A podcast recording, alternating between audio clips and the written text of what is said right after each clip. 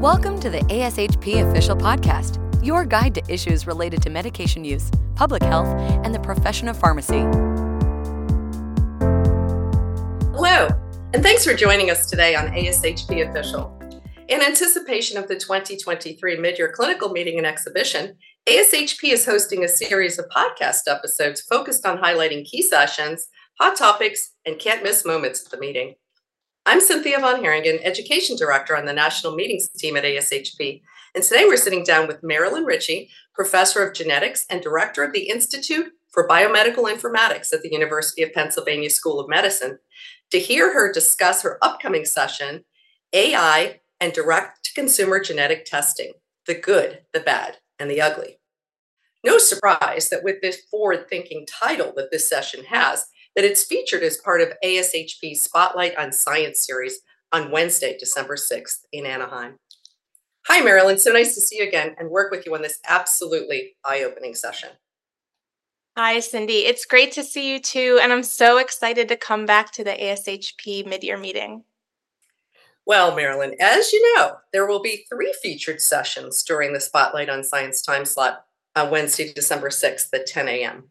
Why should attendees choose to come to your session? Well, I think they should come to my session because it's going to be the most thought provoking and exciting. Uh, I decided to pick two topics that I think are very relevant among both the pharmacy community, but also just the general public right now. And those are direct to consumer genetic testing and AI. I think these are both really exciting hot topics. So, direct to consumer genetic testing, as you know, now if you want to get your DNA sequenced, you can do that on, you know, on Amazon. You can just order a test and do it at home. You can pick one up at Walmart or Walgreens or Target. They're everywhere. And with those test results, patients are now getting into their own hands information about their sequence and how it might impact their response to drugs. Similarly, AI, with the advent of uh, Chat GPT and similar chatbots, patients can just ask questions about their health and their healthcare and their medications and get information from the computer.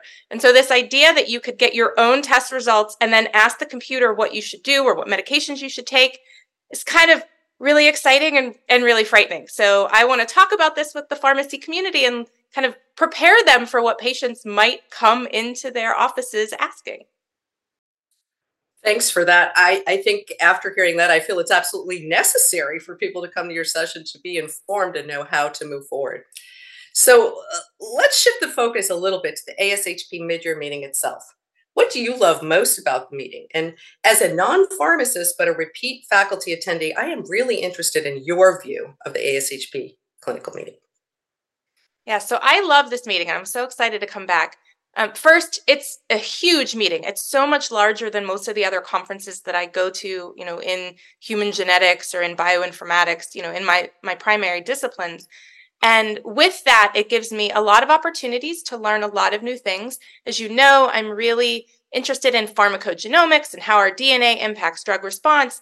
And so it's really helpful to me to go to sessions to just learn, you know, what are pharmacists doing these days? What is happening in health systems with respect to, you know, genetic testing, if any? And and how are they thinking about kind of the payment for drugs and ordering drugs and things like that?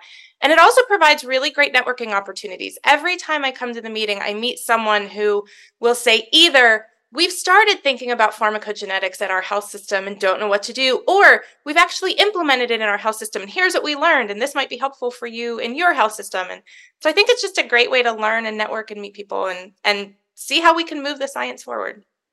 Thanks for sharing. It's so important to connect with faculty. We're doing primary research in areas that will be changing the future landscape of how pharmacists practice. And many of the points you talked about in your 2017 session as merely possible have been incorporated into the way we do things with genomics routinely. So, following that thought, any hints on what's in your crystal ball looking forward beyond this year's program, Marylyn? Yeah, so I think that this concept of pharmacogenomics is going to continue to push into regular practice. I know that we're starting to teach this in first year medical education. So, medical students are now getting this training. Pharmacists have been hearing about this and getting this training for quite a while, but now their clinical colleagues, you know, the MDs in the clinic are getting this as well. Likewise, many different payers are starting to reimburse the genetic testing to do pharmacogenomics. So, in many areas of the country now, you can get these tests covered by insurance. And so that is no longer a barrier. And so, with those happening, I think that we're going to see in the next three to five years that a lot more health systems offer genetic testing as part of routine practice before prescribing one of the medications that has clinical guidelines. And I think it's something that patients are going to start to ask for. More and more people are becoming aware of this because of things like these direct to consumer testing. Companies and people have this information in their hands and at their fingertips with everything they're able to ask online with these chatbots now. I think it's going to become a way of the future that you know we're going to use genetics as part of prescribing and part of clinical practice and all of the you know practicing providers are going to need to be educated by you know people like me and and other colleagues of mine that are kind of going around the country trying to teach everyone how to do it to kind of get those who are already practicing caught up to what the the current students are getting now in their training. Well thank you for being a leader here and always for being a true friend to ashp that's all the time we have today. I'd like to thank marylyn for joining us to discuss her upcoming session AI and direct to consumer genetic testing the good, the bad, and the ugly. If you haven't already, I encourage you all to visit midyear.ashp.org to register for the meeting. With more than 185 educational CE activities to choose from, there's something for everyone, from students to new practitioners to pharmacy directors. Thanks again for joining us on this special edition podcast, and we hope to see you there in Anaheim.